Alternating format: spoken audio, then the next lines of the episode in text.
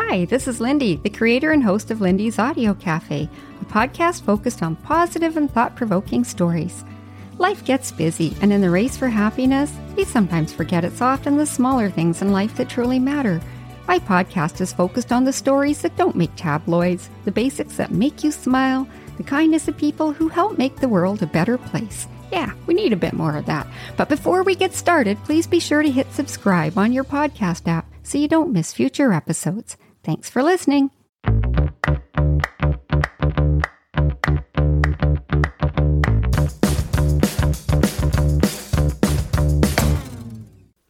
Well, hello there, and welcome to Lindy's Audio Cafe. My name is Lindy, and it's great to be back in the podcast chair today. Oh, I was awake at 4 a.m. today. That's early. You know, we recently had our clocks turned back by an hour for daylight savings time, and my body just isn't adjusting to the change. I always used to be awake around 5 a.m., and now it's even earlier. Well, but in some ways I don't mind it because I really am most productive when I get up early. I went for groceries yesterday. Wow, I can't believe how four small bags of groceries can add up to $200 so quickly. I found myself yesterday looking at things that were on my list and deciding that it really wasn't needed. I could do without. I simply can't bring myself to pay $8 for a head of lettuce in the middle of winter. As I wandered through the store, I noticed more empty shelves again. It reminded me a little bit of when the pandemic first started and people went into frantic buying mode and they bought up all the toilet paper. You could hardly find it here, and the stores were having to put a limit on it to ensure that all customers could get it. Well, now we've got a shortage of children's medications. It's crazy. When I was raising my kids, we always had a bottle of Tylenol in the medicine cabinet. Yeah, Tylenol for children. We needed it for those times when the kids caught the flu or strep throat, ear infections, you know, and other health issues that would cause pain or a fever. I think when I was a kid, it was baby aspirin. I remember those little pink tablets that used to be in the bottle. How I would feel as a parent right now if I had a sick child and was unable to find medication to help with the pain and the fever. I was reading on the news that the issues are related to the increase in colds, RSV, flu, COVID combined. But I was also in the store the other day and someone I know was telling me all about the behind the scenes issues she's reading about which say why we actually have a medication shortage right now. Yep, lots of stories, lots of rumors going around. I also overheard a pharmacist tell someone the other day they could not fill amoxicillin prescriptions because they simply couldn't get it right now. Well, amoxicillin is an antibiotic that's used for bacterial infections and it includes chest and ear infections. And once again, I'm reading online that it's due to the increase in respiratory illness in children. Quite simply, we're seeing changing times once again, and this is not an easy road. And I'm not going to speculate on what's causing what. I don't know why we have all these shortages. I just know that they're happening and people are struggling with it. After I went grocery shopping, I was scrolling through my social media and there was a lady who put a call out for help on a local group. Her family was home they were very sick, and she'd been unable to get medication for her children due to the shortage. I recognized her name. Last year, her daughter was trying to raise money, and she'd been selling items that her daughter had been creating.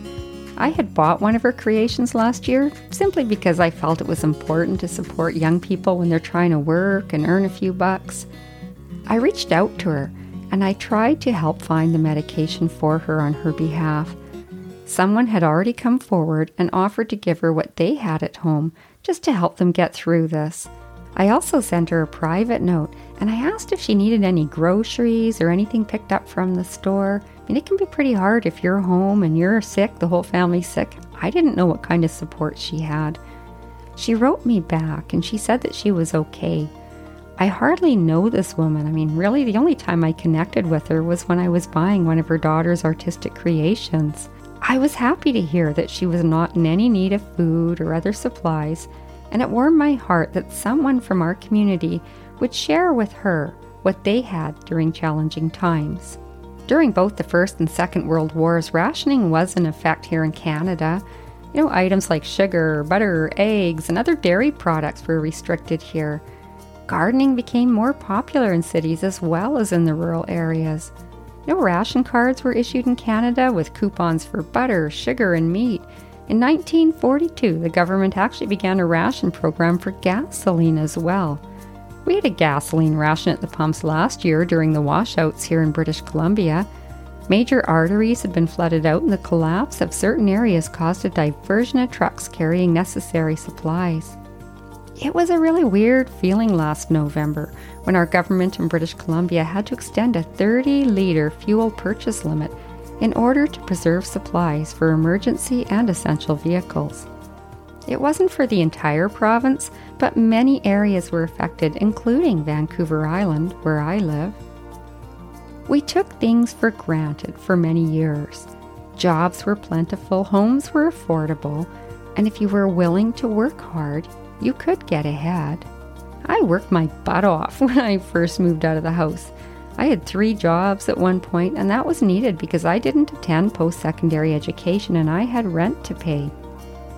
I purchased my first real estate when I was 21 years old. It was a huge step to buy that little townhouse, but it gave me a really good start in life.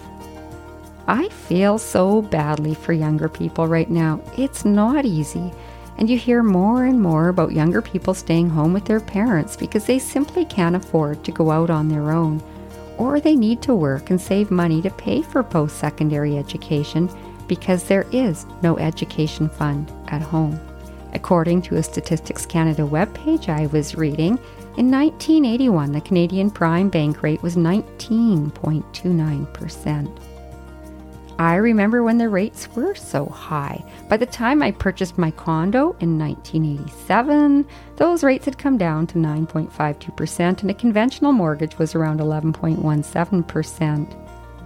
On this day that I'm recording this podcast, here in November 2022, the Canadian prime rate is 5.950%. Rates really have gone up, and people who had variable rate mortgages or renewals are now faced with increased payments. People are working harder to make ends meet or cutting back on those extras. I went for a pedicure yesterday. It's a treat for me and not something that I do on a regular basis. I had a gift card for my birthday last summer and I had saved it for the right time. It's at a beautiful spot. Oh, and it's so relaxing out there. I mean, I love going there. You spend an hour in a room with someone you don't know, and it's amazing how many topics you can touch base on. She told me her day was rather quiet. She had less than six hours of work that day, and some days were slower. We talked about current times, and she noted that December looked better, but she said usually at this time of the year she would be booked up. We both agreed that many people are cutting back, and there is a bit of a trickle down effect happening with it. But where am I going with with all of this today? Well, sorry, it really wasn't to spread doom and gloom. I know we've got enough of that. And we all know that times are different now, but in many ways, they are not different from what generations before us have experienced. I remember the early 1980s recession, and it was not easy for people to get work during that time. The unemployment rate hit the double digit mark in the space of one year. And so, yes, we've been through this before, but we are facing new times with new challenges. During times like this, we need to stick together as a community. I look back to the lady who posted online that she couldn't get Tylenol for her sick child and someone stepped up to the plate to help out. I saw another post on local social media groups where a woman coordinates a Christmas delivery for a senior with disabilities every year. She never asks for anything extravagant, just the basics like canned foods and items that will help her get through the winter months. I remember seeing this every year on the same site. It's a wonderful community minded person who's helping out a neighbor. I know seniors who've tried to go back to work to augment their pensions because they can't live on what their pensions bring in. Go to any large store here, there's a good chance you're going to find seniors working behind the counter. As we sit with many help wanted signs, businesses are adjusting their hours because they can't find enough help and the seniors who came back from retirement are now filling essential roles that our communities depend on. We're headed into the holiday season, and I've been looking at Christmas trees in the store since September. It's crazy. I loved Christmas when I was a child, and I still like it. I really do. However, I hope that people will recognize we are in different times. Not everyone can afford those big ticket items, and some families are simply trying to just get food on the table. I remember a year when Mom insisted that we had to do a clean out of our toys and everybody had to donate at least one toy to charity before Christmas. That was the minimum. We donated more than that. She told us there were other kids who were not so fortunate, and if we did that, it could make someone else's Christmas a bit brighter. I remember us packing up a box with a number of toys, and we took it down to the Skookum Jim's Friendship Center for their toy drive that year. I also recall how excited Mum was when she received a phone call from the center to tell her that her name had been entered into a draw and she won a turkey. She was so happy, and for a single mum with four children to feed, that was a huge bonus during the holiday season. It's so important to help others in the community. I hear people saying that they have old food that's expired, so they want to donate it to the food bank. Okay, like people who rely on donations of food need to eat safely, no different than us.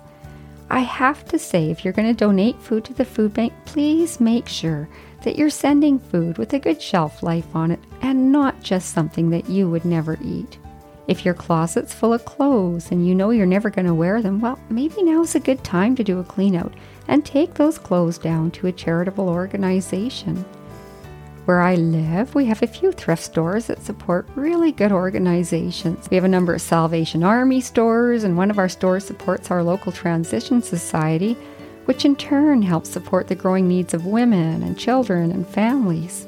How about your kitchen cupboards? Did you end up with duplicate gifts after you got married, or perhaps you have items that you know you're never going to use? Well, once again, maybe a good time to donate them to the thrift store.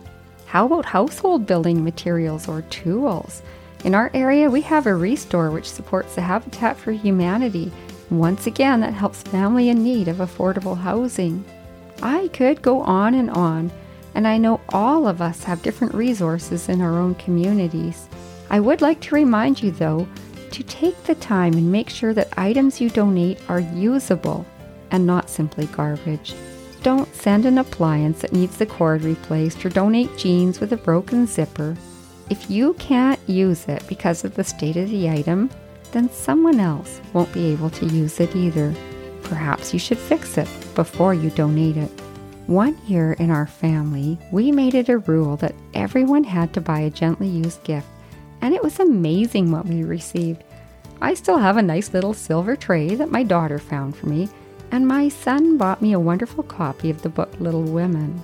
Little Women was a story that my mom absolutely cherished, and in her later years, we often watched it on DVD with her.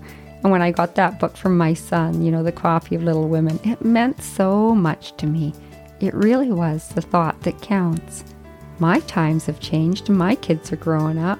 Most of my family lives 2,500 kilometers away from me, and that includes my grandchildren. But I'm so grateful I still have my son and my partner with me during the holidays and my friends. I know times are different and we're going to be cutting back this year. It isn't about the gifts or the money that's spent on fancy clothing or holiday parties. I'm happy for the children who still get to celebrate Christmas, and I hope that parents will remember to focus on traditions that include more than just the holiday wish list. I'll incorporate the lessons from my mom during this holiday season. I know times are different right now, but we can find lots of good in every day. And please don't panic buy when things are short on shelves. It happened with the toilet paper, and eventually those shelves were filled again. Buy what you need, but don't stockpile at the expense of others, especially when it comes to medications. As you head into the holiday season, Remember that money does not define love. Have a great week, everyone, and as you head out there, remember that smiles come in all languages and in all colors.